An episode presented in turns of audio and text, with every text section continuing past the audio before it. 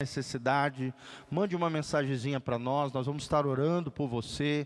Nós temos uma tropa de guerreiros aqui que toda quarta-feira estão orando, intercedendo aqui junto por você e pelas necessidades gerais da igreja, da nossa cidade, e Deus está fazendo.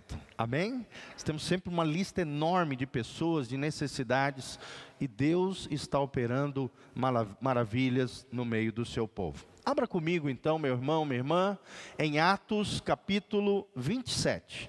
Hoje nós vamos falar sobre suportando os ventos de mudança. Suportando os ventos de mudança. Esse é o nosso tema. Nós vamos estar projetando aqui nossa telinha bonitinha.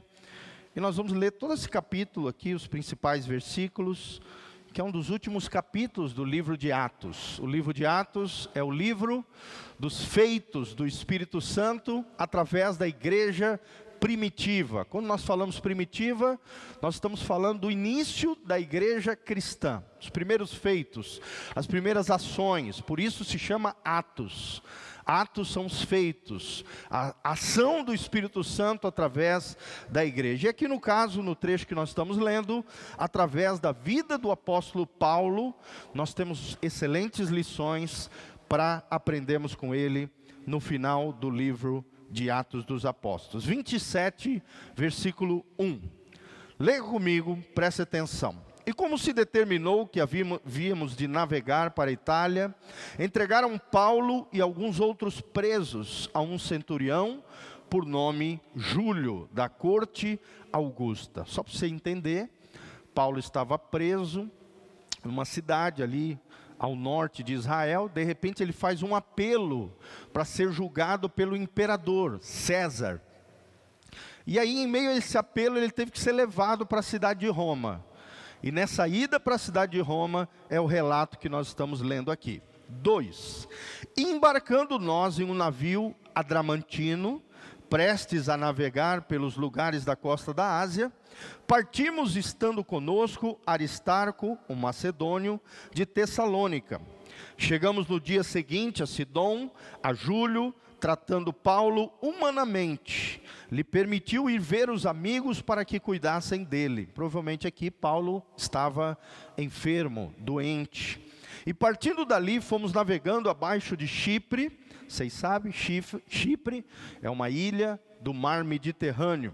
Porque os ventos eram contrários. Fala comigo, os ventos eram contrários. Presta atenção nesse termo os ventos eram contrários. E tendo atravessado o mar ao longo da Cilícia, Panfilha, chegamos a Mirra e a Lícia, tudo cidades ali da antiga Grécia, Macedônia, e achando ali o centurião, um navio de Alexandria, que navegava para a Itália, ou seja, para Roma, nos fez embarcar nele e como por muitos dias navegássemos vagarosamente, havendo chegado apenas de fronte de Senido, não nos permitindo o vento ir mais adiante, navegamos abaixo de Creta, junto de Salmone. E costeando-a dificilmente, chegamos a um lugar chamado Bons Portos, perto do qual estava a cidade de Laceia. E passando muito tempo, sendo já perigosa a navegação, pois também o jejum já tinha passado, Paulo os admoestava. Ou seja, Paulo aqui já estava ministrando, pregando dentro do navio, mesmo preso. Versículo 10: Dizendo-lhes: Senhores, vejo que a navegação há de ser incômoda, e com muito dano, não só para o navio, mas também a carga, mas também para as nossas vidas. Mas o centurião cria mais no piloto e no mestre do que no que dizia Paulo, que estava preso ali. E como aquele porto não era cômodo para invernar, os mais deles foram de parecer que se partissem dali para ver se podiam chegar a Fenice, que é um porto de Creta, que olha para o lado do vento sudoeste e noroeste a invernar. E soprando o sul brandamente, lhes pareceu terem já o que desejavam. E fazendo-se de vela, foram de muito perto costeando a Creta. Mas não muito tempo depois, deu nela um pé de vento, chamado Euroaquilão. E sendo o navio arrebatado, não podendo navegar contra o vento, dando de mão a tudo, nos deixamos ir à toa. Ou seja, o vento estava tão forte que o barco estava sendo levado pelo vento. E correndo abaixo de uma pequena ilha chamada Clauda, apenas pudemos ganhar o batel. E levado este para cima, usaram todos os meios, cingindo o navio, temendo darem a costa na Sirte, amainadas as velas, assim foram à toa. E andando nós agitados por uma veemente tempestade, no dia seguinte aliviaram o navio, ou seja, começaram a lançar as cargas.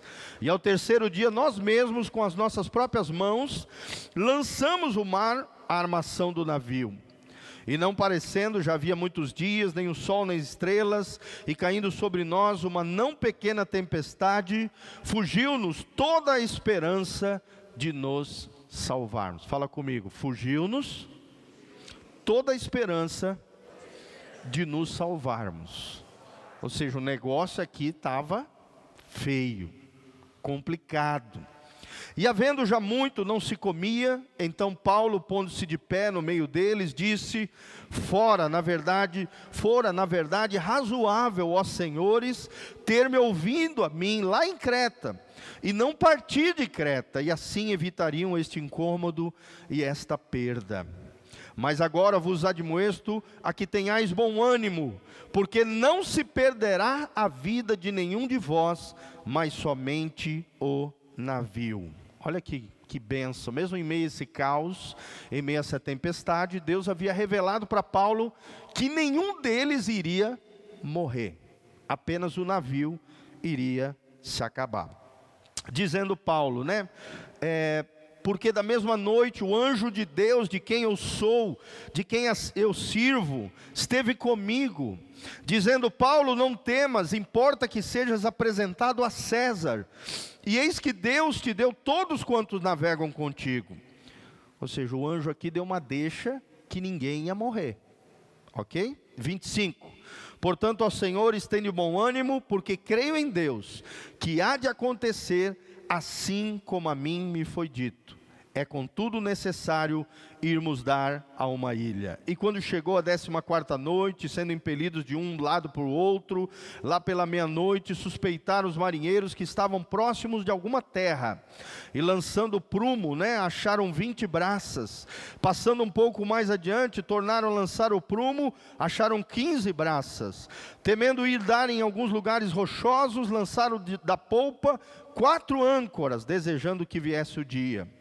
Procurando, porém, os marinheiros fugir do navio e tendo já deitado o batel ao mar, como que querendo lançar as âncoras pela proa, disse Paulo ao centurião e aos soldados: Se estes não ficarem no navio, não podereis salvar-vos.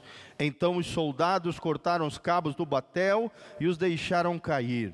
E entrando que o dia vinha, Paulo exortava todos a que comessem alguma coisa, dizendo: É já hoje o décimo quarto dia que esperais, e permaneceis sem comer, não havendo provado nada. Portanto, exorto-vos a que comais alguma coisa, pois é para a vossa saúde, porque nenhum cabelo cairá da cabeça de qualquer um de vós. Fala comigo, nenhum cabelo cairá da cabeça de nenhum de vós. Glória a Deus. Esse é o nosso Deus, o Deus que nos protege. E havendo dito isso, tomou o pão, tendo dado graças na presença de todos, partiu e começou a comer. E tendo já todos bom ânimo, puseram também a comer, e éramos ao todo no navio 276 almas. Olha quanta gente! 276 almas. E refeitos com a comida, aliviaram o navio, lançando o trigo ao mar, e sendo já de dia, não conheceram a terra. Enxergaram, porém, uma enseada que tinha praia e consultaram sobre se deveriam encalhar nela o navio. E levantando as âncoras, deixaram ir no mar, largando também as amarras do leme, e alcançando a vela maior ao vento, dirigiram-se para a praia. Dando, porém, no lugar de dois navios, encalharam ali o navio e fixaram a proa, e ficou imóvel mas a popa abriu-se com a força das ondas.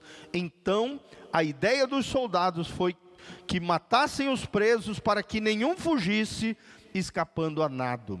Mas o centurião, querendo salvar a Paulo, que era um preso nessa viagem, lhes estorvou este intento e mandou que os que pudessem nadar se lançassem primeiro ao mar e se salvassem em terra. E os demais, uns às tábuas e outros em coisas do navio, e assim aconteceu que todos chegaram à terra a salvo. Amém?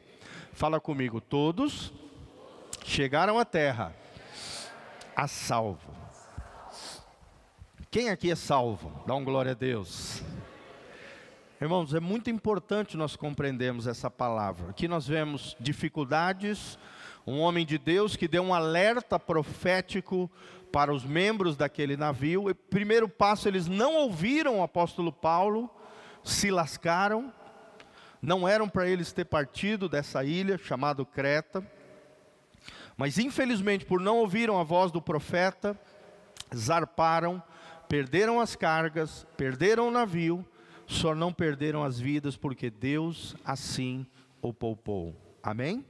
Quando começaram a perder as coisas ali, eles perceberam que deveriam ter ouvido o apóstolo Paulo, a boca de Deus ali, o profeta que chegou a ver até um anjo que apareceu para ele à noite e falou o que iria acontecer. Olha que coisa linda, gente. Os filhos de Deus tem anjos que cuidam de nós. Amém? Nós sempre cantamos, né? Eu me lembro desde pequenininho a gente cantava aquela música. Tem anjos voando neste lugar, no meio do povo, em cima do altar, subindo e descendo em todas as direções. Amém? Você crê nisso? Você crê que tem anjos aqui nesse lugar? Irmãos, eu creio que aqui tem vários anjos. Pelo menos um para cada crente que aqui está. Tem um anjo que cuida de você. E tem alguns que tem até mais de um anjo. Mas um anjo já basta, tá, irmão? Um anjo foi capaz de matar 180 mil soldados do rei Sinaqueribe, um rei assírio. Então, um anjo já é suficiente para fazer aquilo que Deus quer fazer na sua vida, na sua casa, na sua família. Amém? Vai viajar? Invoca o anjo, não fale com o anjo, fale com Deus para que Deus envie um anjo para te guardar. Faça isso, irmão, e você vai ver o que Deus pode fazer. Então, nosso título é esse: Suportando os ventos da mudança. Esse é o nosso tema. Nós vamos aprender que existem furacões na vida.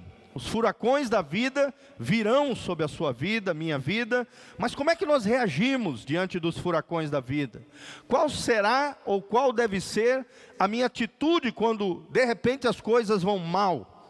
Será que podemos nos preparar e aprender com as tempestades que já aconteceram na nossa vida ou que estão acontecendo hoje na nossa trajetória? Mudanças sempre acontecerão. Fala comigo, mudanças sempre acontecerão. Sempre, irmão. Sempre coisas novas acontecem, boas ou ruins. Nós estamos numa constante mudança. Tempestades podem acontecer, fazem parte da vida. Prepare-se para as tempestades da vida. Quando elas chegarem, lute.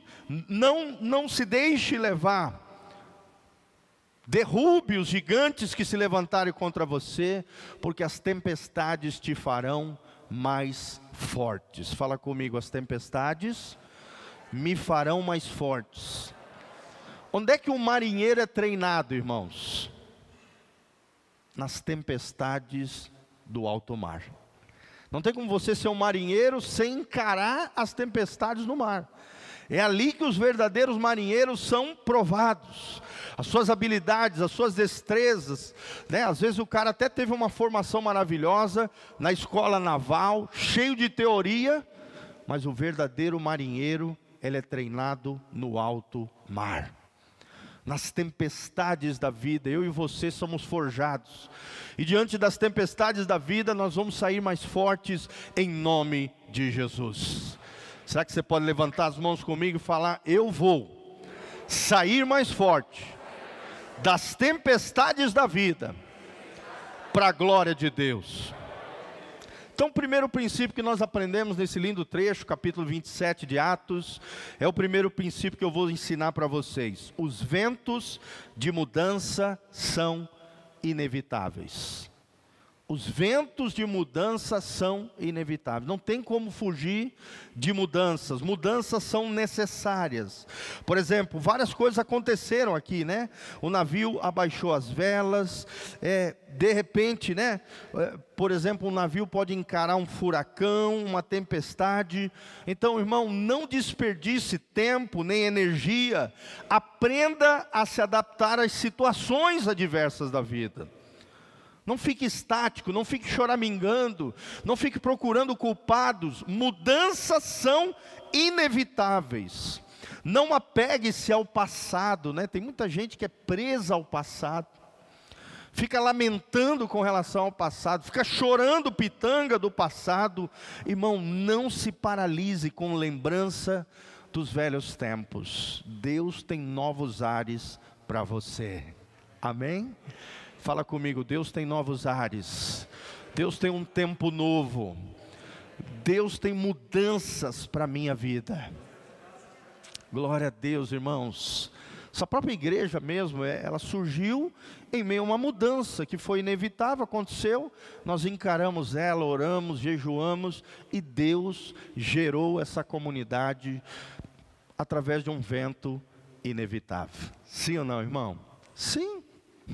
É Deus soprando, é Deus movendo, é Deus fazendo. Às vezes nós não entendemos quando os ventos contrários vêm, mas se você buscar o Senhor, irmão, a tempestade vai se transformar em bonança, em calmaria. Deus vai agir nas tempestades da sua vida.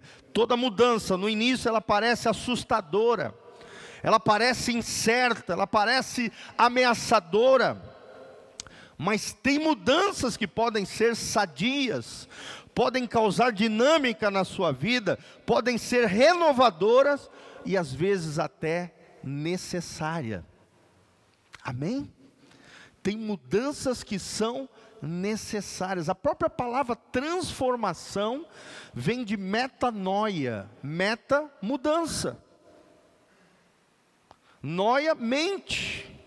Mudança de mente, mudança de coração, meta, mudança. Sem mudança não há transformação.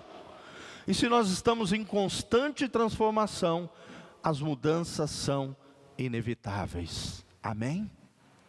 Se prepare para elas, se prepare para elas. Aí a segunda verdade que nós aprendemos aqui no texto da palavra de Deus é: olhe além da tempestade. Fala comigo, olhe além da tempestade. Além do primeiro ponto, do primeiro princípio que nós aprendemos que haverá mudanças inevitáveis. Os ventos de mudança são inevitáveis. O segundo princípio que nós aprendemos é aprenda a olhar pela fé. Aprenda a olhar além da tempestade. Encare as suas realidades mas olhe com os olhos de Deus, olhe com os olhos da fé, olhe com os olhos além da tempestade. Você pode navegar contra a tempestade, mas também você pode navegar junto com a tempestade. Foi o que aconteceu. Eles começaram a perceber que a, a, alçar a vela, tentar lutar contra a tempestade, não ia dar certo. O que, que eles fizeram? Baixaram as velas, baixaram os mastros e deixaram o navio ser levado pela tempestade. É claro que eles estavam tomando cuidado para não baterem né, nos recifes, nas, nas pedras, estavam costeando ali a região. Era muito comum naquela época, ah, os navios iam costeando, porque não eram navios igual hoje, né? Fazem longas jornadas, trechos enormes, sem passar, sem ver terra por perto. Naquele, naquela época não tinha tantos recursos como tem hoje. GPS, né, uma série de, é, de coisas, não tinha. Navio reserva, é, SOS, helicóptero para salvar as pessoas, não tinha nada disso. Então, geralmente, os navios iam costeando as margens dos oceanos. Então aprenda isso, irmão. Olhe além da tempestade. Olhe além da tempestade. Amém? Fala comigo, eu preciso olhar além da tempestade. E quem é que aqui nessa história estava olhando além da tempestade? Quem? Paulo. Todos os outros não estavam. Tanto é que eles estavam 14 dias jejuando, procurando, invocando os seus deuses, a fim de chamar a atenção deles para que fizessem algo a respeito da tempestade. Paulo não. Paulo estava de boa. Paulo estava ali orando, buscando a Deus, um anjo apareceu para ele, porque ele estava olhando além das tempestades. E a mensagem daquele anjo trouxe paz, sossego para o coração de Paulo, e Paulo lançou essa palavra para aqueles comandantes que não haviam ouvido a Paulo. Dezenas de escravos foram poupados por causa da vida de Paulo. Isso trazendo para nós hoje, a nossa fé pode salvar dezenas de pessoas. A nossa fé pode salvar membros da nossa família. A nossa fé pode fazer a diferença não só na nossa vida, mas na vida de todos aqueles que estiverem de alguma maneira interligados a nós. Era costume daquela época, quando um navio ia afogar, eles matavam os escravos para ninguém escapar. Nós lemos aqui no texto mas por causa do apóstolo Paulo, todas aquelas almas foram salvas. Amém? Quem vai salvar almas aí com a ajuda de Jesus? Não que nós tenhamos poder de salvar, mas nós vamos ser agentes de salvação. Vamos ser uma bênção na nossa casa, na nossa família, no nosso trabalho. Vamos exercer a salvação de Deus através da nossa vida. Vamos ser agentes de salvação. Através da nossa vida, pessoas serão salvas. Lembre disso. Quando você vai, olha além da tempestade, navega junto com a tempestade, isso evita, por exemplo, que um navio quebre o, ma o mastro e esmague o leme. O mastro é aquele pedaço de madeira onde ficam as velas. O leme é aquele pedaço que fica no fundo do navio, que dá o direcionamento do navio. Quando você está no meio de uma tempestade e se deixa levar por ela, mantendo né, a sua fé, olhando além da tempestade, as coisas, a quebradeira na sua vida diminui. Às vezes parece que você está desorientado, sem esperança. Às vezes parece que você não consegue ver através da tempestade, meu irmão, mas não desista, lute. Deus é contigo no meio da tempestade. Tem um outro trecho das Escrituras, num dos profetas menores, eu não me lembro de cor, mas eu me lembro o versículo, ele diz que Deus tem um caminho para nós no meio da tempestade. Vamos falar junto? Deus tem um caminho para nós no meio da tempestade. Ou seja, quem está conosco no meio da tempestade? Deus. Se não tiver um caminho, Ele abre um caminho no meio da tempestade. Saiba disso, meu irmão, Deus é contigo no meio da tempestade que você está encarando. Paulo manteve a fé, optou por olhar além da tempestade. Deus promove o crescimento de caráter das pessoas através das mudanças, às vezes dolorosas da nossa vida. Deus está gerando transformações necessárias no nosso interior, no nosso coração, através dos ventos de mudança na nossa vida. Amém? Então não temas as mudanças, irmãos. Não tema aquilo que Deus está fazendo na sua casa, na sua vida, aquilo que parece às vezes ser uma tempestade, faz parte do processo de Deus na nossa vida. A maturidade é adaptar-se à realidade. Já o imaturo vê apenas, né, deseja sempre que a realidade se adapte a ele. Mas o maduro não. O maduro se adapta às realidades. O imaturo não. Ele quer que a realidade se adapte a ele. Por exemplo, quando você vai fazer, vai de um país para o outro, e de repente você vai morar naquele país, você tem que se adaptar a ele. A comida daquele local, a língua, sim ou não? A cultura é diferente, a lei é diferente. Não pensa que o país vai mudar por causa de você, bonitão. Bonitona. Não. O país não vai mudar por causa de você. É você que vai ter que se adaptar àquela nova nação, àquela nova língua, àquela nova cultura, aquele novo momento, a alimentação deles que é diferente. Por exemplo, eu me lembro no México, né? Eu não comia pimenta, coisas apimentadas, eu não gostava. Mas eu fui morar dois anos no México, foi onde a gente fez o seminário teológico. Irmãos, pensa num povo que come pimenta. Os mexicanos são famosos por isso. Sim ou não? Você vai comprar produtos de pimenta, geralmente, né, tem pimenta mexicana, tal. Eles são o segundo país que come mais pimenta no mundo. O primeiro é a Índia. O segundo é o México. Até sorvete eles enfiam dentro da pimenta para chupar o sorvete. Picolé, né? até bala de pimenta, pirulito de pimenta. As frutas, eles tiram as frutas e jogam pimenta por cima. Você vai no mercado comprar salgadinho, praticamente não existe salgadinho sem pimenta. E lá quando você, por exemplo, diz, ah, eu não quero pimenta, não é que a comida não vem com pimenta, ela vem com pimenta nível médio. e se tu pedir com chile, ou seja, com picante, né? com, com apimentado, aí, meu irmão, te prepara. O que, que eu tive que fazer lá? Eu tive que ter maturidade. O México não vai mudar por causa do pastor Giovanni. Não. Por causa de mim. Jamais.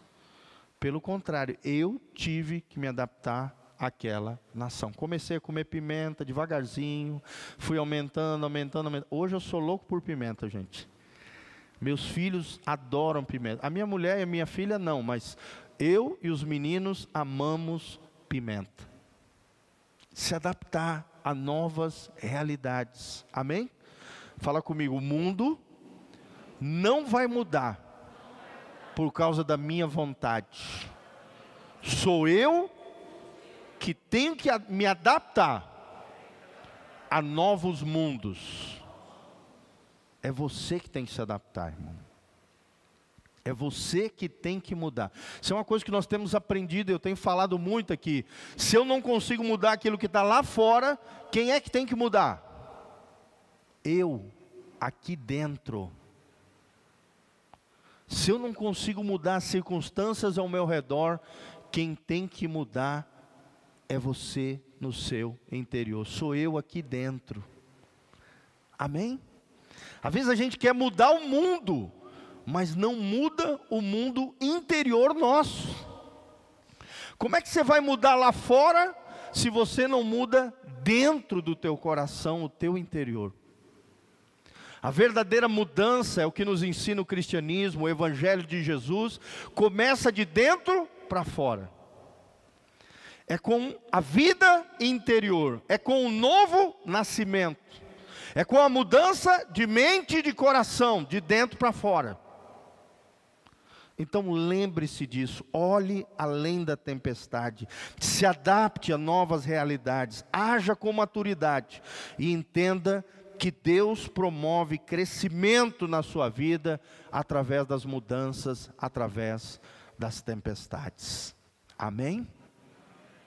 Você vê que Paulo o tempo todo aqui no texto ia se adaptando e confiando na palavra de quem, gente? De Deus, do anjo do Senhor. Primeiro parece aqui da impressão que o próprio Espírito Santo, porque Paulo era um profeta, ele era apóstolo, mestre e profeta. E Deus também usava, né? Deus usava Paulo, como ele era cheio do Espírito Santo, em vários ministérios, com vários dons. Mas dentre eles é clássico aqui o ministério profético. Porque ele ouviu a voz de Deus, relatou para o capitão e para o guarda que estava cuidando dele, não deram bola para ele, mas ele continuou falando, continuou exortando. E mesmo assim, à noite vem um anjo confirmar a palavra que Deus havia dito ao coração de Paulo. Amém? Irmão, se Deus tiver que mandar um anjo para falar com você, ele vai falar com você. Amém? Quem crê em anjos aqui? No próximo domingo, às 9 horas da manhã e às 19 horas, nós vamos estar falando sobre anjos, demônios e Satanás. Pastor Irã Góes vai estar conosco domingo de manhã e domingo à noite, num seminário sobre o mundo espiritual. Anjos de Deus, demônios, que são anjos caídos, e Satanás. Se eu fosse você, não perderia no próximo domingo. Tá bom? Vem estar conosco, traga, traga pessoas, traga convidados, nos ajude na divulgação através das suas redes sociais. Aprenda e se for necessário mandar um anjo para cuidar de você, Deus vai mandar. Se for necessário mandar um anjo para falar com você, Deus vai falar. Se for necessário Deus mandar um profeta para confirmar aquilo que Deus já vem falando no seu coração, Deus vai mandar.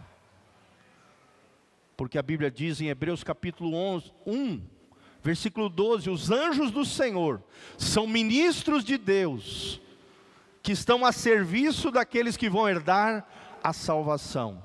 Quantos aqui vão para o céu comigo? Dá um glória a Deus. Então, se tu está escrito no livro da vida, se tu está caminhando a salvação, se você está indo na direção do céu, meu irmão, você tem anjos para te servir, assim como Paulo teve dentro daquele barco. Terceiro princípio que nós aprendemos nesse lindo texto da palavra de Deus: as mudanças clareiam nossas prioridades. Fala comigo, as mudanças clareiam as nossas prioridades. Amém? Muitas vezes Deus manda tempestades, manda furacões na nossa vida, mudanças são necessárias para Deus mostrar para nós aquilo que realmente é importante. Sim, meu irmão. Sim ou não? Sim. Tomara que você aprenda. Quando as mudanças vierem, quando as tempestades vierem, clareie na sua mente quais são as suas prioridades. Por exemplo, toda vez que você muda de casa, de uma casa para outra, você tem que jogar fora muita coisa, sim ou não? E guardar só aquilo que realmente é prioridade. Tem muita coisa que você guarda na tua casa que você vê que é uma coisa fútil, às vezes que você comprou, não precisou, está guardado lá no canto, ou você dá para alguém ou você joga fora porque em toda mudança você percebe que se clareia as suas prioridades. Aquilo que realmente é importante vai ficar na sua vida. Ilumine, né? Aquilo que de fato importa. Deus faz isso, Deus ilumina no nosso coração, nos mostra, nos revela aquilo que de fato importa. Por exemplo, aqui no texto que nós lemos, as cargas do navio eram menos importantes do que do que as almas que foram salvas. Eles lançaram a carga fora, baixaram a vela, baixaram o mastro, para que o navio e as vidas fossem salvos. O navio se perdeu, mas as almas foram salvas. O que, é mais importante, a carga, o navio ou as pessoas? Que, que é mais importante, irmãos? As coisas, o dinheiro, os bens, as posses, o patrimônio ou as pessoas? Fala comigo, as pessoas são mais importantes do que as coisas. Aprenda isso, irmãos. Valorize as pessoas de Deus na sua vida. Valorize aquilo que Deus tem colocado do seu lado. Aprenda a dar importância àquilo que realmente é prioridade. Por exemplo, os relacionamentos. O relacionamento com Deus é prioridade na sua vida, meu irmão. O relacionamento com o seu cônjuge, com a sua família, com seus amigos. Valorize os relacionamentos importantes. Aprenda a adaptar-se, mude o curso da vida se for necessário, mas vença as tempestades. Na direção e na orientação do Senhor. Às vezes é preciso lançar a âncora fora. O que, que simboliza isso para nós hoje? Lançar problemas desnecessários, lançar fardos do passado, situações que nos magoaram, pessoas que nos ofenderam. Lança fora, meu irmão, não tem porque tu carregar isso. Culpa desnecessária, fardos desnecessários, amargura, ressentimento, angústia, dores, mazelas, lança fora. Quantas e quantas pessoas estão ancoradas no seu passado? Meu irmão, preste atenção, isso aí eu ouvi do Espírito Santo. Certa vez o Espírito Santo me deu uma frase, guardei no coração, ele disse assim: que o passado seja uma escola para você e não uma prisão. Amém? Fala comigo que o meu passado seja uma escola na minha vida e não uma prisão. Tem gente que fica presa ao passado, ancorada ao passado. Lance fora essas âncoras. Se for preciso, lance fora. Se fixe num lugar de paz em Deus. Jesus é a única âncora que nós temos que nos apegar. E é essa âncora, essa rocha eterna, casa na rocha. É essa âncora, é a única âncora que nós temos que nos apegar. Amém? Ele é uma âncora inabalável, ele é uma pedra preciosa para nós, mesmo que as coisas mudem, o nosso Deus nunca mudará, ele é fiel. O problema nunca está do lado de Deus, irmão, sempre está de que lado? Do nosso.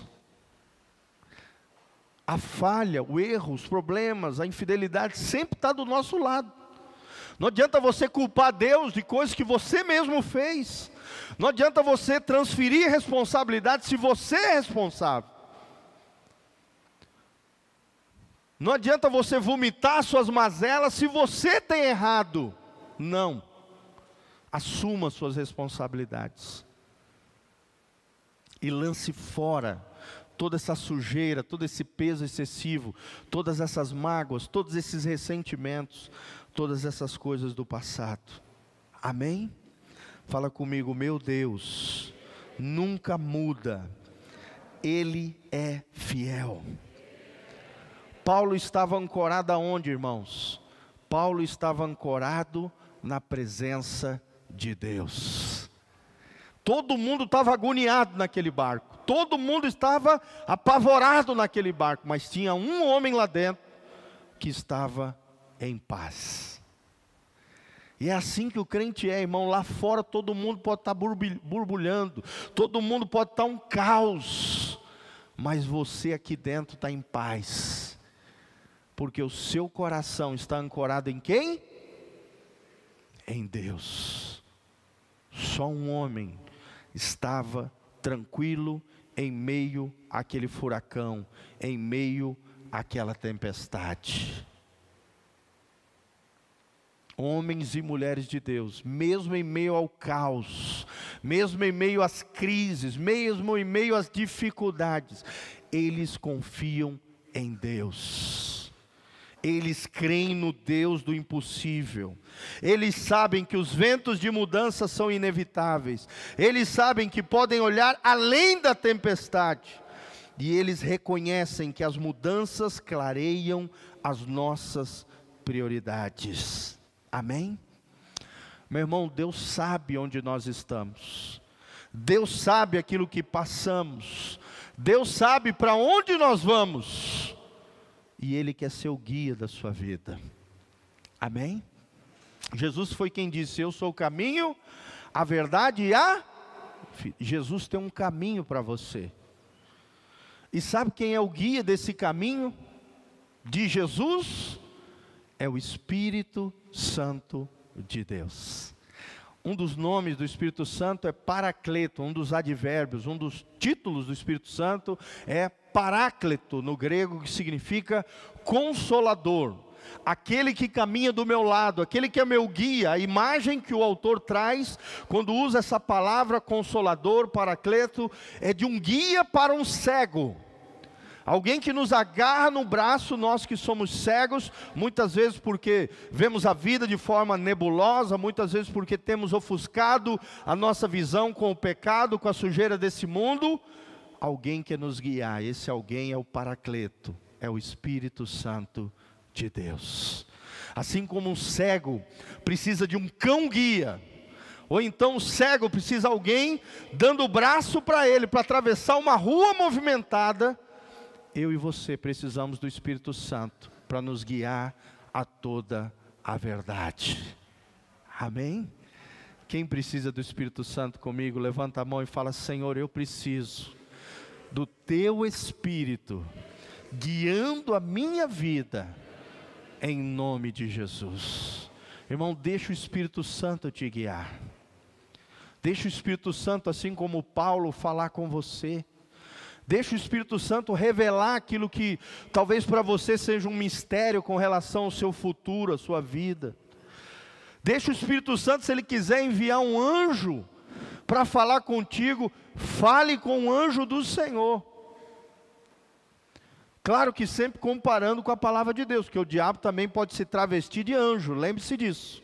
A Bíblia diz que o Satanás pode se travestir até de um anjo de luz. Então não é porque é um anjo que tem que ser de Deus. Não, nós vamos aprender no domingo que existem anjos caídos, demônios, e existem anjos de Deus, seres celestiais abençoados. Então ouça anjos de Deus, respaldados na palavra de Deus, que confirme no seu coração aquilo que Deus já vem falando com você anteriormente. Essa é a verdadeira profecia. A verdadeira profecia não é nada de algo novo. Quando Deus manda um profeta na sua vida, Ele manda um profeta confirmar aquilo que Deus já vem falando no teu coração. E às vezes você está duvidando, às vezes você está titubeando, se é mesmo algo de Deus ou não, você não precisa correr atrás de profeta, irmão. Os profetas de Deus vão vir na sua direção, se Deus quiser falar com você. Amém? Fala comigo. O crente maduro ouve direto a voz de Deus.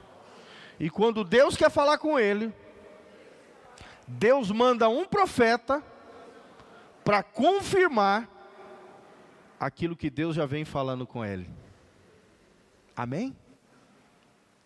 Tome cuidado, porque hoje tem muitos falsos profetas. Então, geralmente, esses profetas falsos, eles vêm falando uma coisa cabulosa que Deus não vem falando com você. Ou então uma coisa estranha, esquisita, que não tem respaldo bíblico. Não ouça falsas profecias. O verdadeiro profeta vai falar da parte de Deus aquilo que Deus já vem falando no seu coração. E um verdadeiro profeta de Deus nunca vai falar algo contrário à vontade de Deus que é revelada nas Escrituras, na palavra de Deus. Por exemplo, se você é casado, um verdadeiro profeta de Deus nunca vai falar, ah, larga esse teu marido aí. Deus não vai falar isso. Deus não fala essas coisas. Deus não faz isso. Então tome muito cuidado com relação a isso. Amém? Deus sabe onde estamos, o que passamos e para onde vamos. Deixa Ele guiar a sua vida. E Deus tem um caminho para nós no meio da tormenta. Fala comigo, Deus. Coloca a mão no seu coraçãozinho e fala: Deus tem um caminho para mim no meio da tempestade. Fala assim, Senhor, eu quero aprender quais são as minhas prioridades no meio da tempestade. Senhor, eu quero aprender a olhar pela fé além da tempestade. E Senhor, eu vou reconhecer que os ventos de mudança são inevitáveis na minha vida. Amém? Os três princípios que nós aprendemos hoje. Os ventos de mudança são inevitáveis. Olhe além da tempestade e as mudanças clareiam as nossas prioridades. Quem vai vencer a tempestade aí? Dá um glória a Deus. Amém? Amém, meu irmão?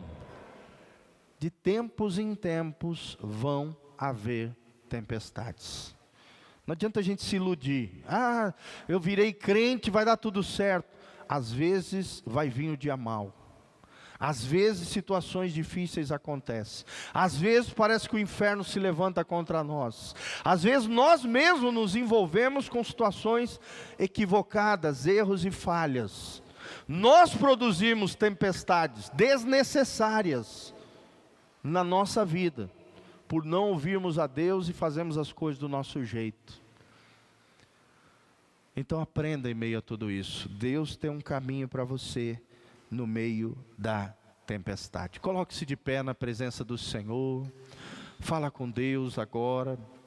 Prepara o seu coração diante de Jesus.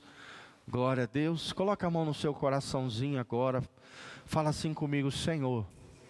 Me ajude a compreender os teus planos e projetos, as transformações de Deus na minha vida através das mudanças que são inevitáveis. Senhor, que eu possa olhar além da tempestade, com os olhos da fé, com os olhos em Jesus, eu vou vencer, pela graça de Deus, no poder do Espírito Santo, a toda tempestade, a todo vento de mudança, a toda tormenta que se levantar contra a minha vida, vai cair por terra, em nome de Jesus, com Jesus no barco, basta uma palavra do Mestre, e a minha tempestade se tornará em calmaria. Obrigado, Jesus, por estar comigo no barco da minha vida eu me rendo completamente à tua direção, à tua guiança, ao teu Espírito Santo. Me ajude a compreender aquilo que o Senhor quiser fazer na minha vida, com discernimento, com sabedoria, com aptidão e com unção de Deus, eu vou vencer em Cristo Jesus, sou mais do que vencedor, por aquele que venceu na cruz do Calvário, em nome de Jesus. Pai, nós encerramos essa ministração, colocando cada vida que aqui está diante da tua face. Ó Deus, que essas palavras que nós proferimos seja verdade na nossa vida que possamos deixar o Espírito Santo guiar a nossa vida em meio às tempestades da vida. Quando o mar for revolto, mas Jesus estiver dentro do barco conosco, tudo será diferente. A paz de Deus, que excede todo entendimento, estará no nosso coração, porque a nossa vida, o nosso coração estará ancorado na rocha eterna, que é Jesus de Nazaré. Pai, abençoa o teu povo, ajuda cada um deles no meio das dificuldades, lutas e problemas, livra-os de todo mal, livra-os de toda tentação, livra-os da derrota, do fracasso, do abandono, ó Deus, da, de qualquer tipo de miséria, pobreza, bancarrota, desgraça, tira eles em nome de Jesus e dá a eles a vitória, a glória, a graça, a força do Senhor, e o teu Espírito Santo seja o nosso guia. Levante as mãos para os céus, que o Senhor te abençoe desde Sião, que o Senhor faça resplandecer o seu rosto e te encha de paz, que o Senhor mantenha íntegros e irrepreensíveis o teu corpo, a tua alma e o teu espírito, até a volta de Jesus de Nazaré. Que o Senhor te abençoe desde Sião e que haja paz em você, na sua casa e na sua família. Que você tenha uma semana abençoada, agraciada, próspera, cheia da glória e da graça do Senhor. Quem recebe, diga amém. Fala comigo, eu recebo o meu milagre, a minha vitória, em nome de Jesus. Dê uma salva de palmas para Jesus. Aleluia. Amém. Em nome de Jesus. Glória a Deus. Você que nos visita, não esqueça de deixar o seu nome, o seu telefone aqui nessa fichinha ou lá na mesinha lá de fora, para que você possa ser adicionado nos nossos grupos de WhatsApp, tá bom? Vai na graça, vai na paz do Senhor. Deus te abençoe.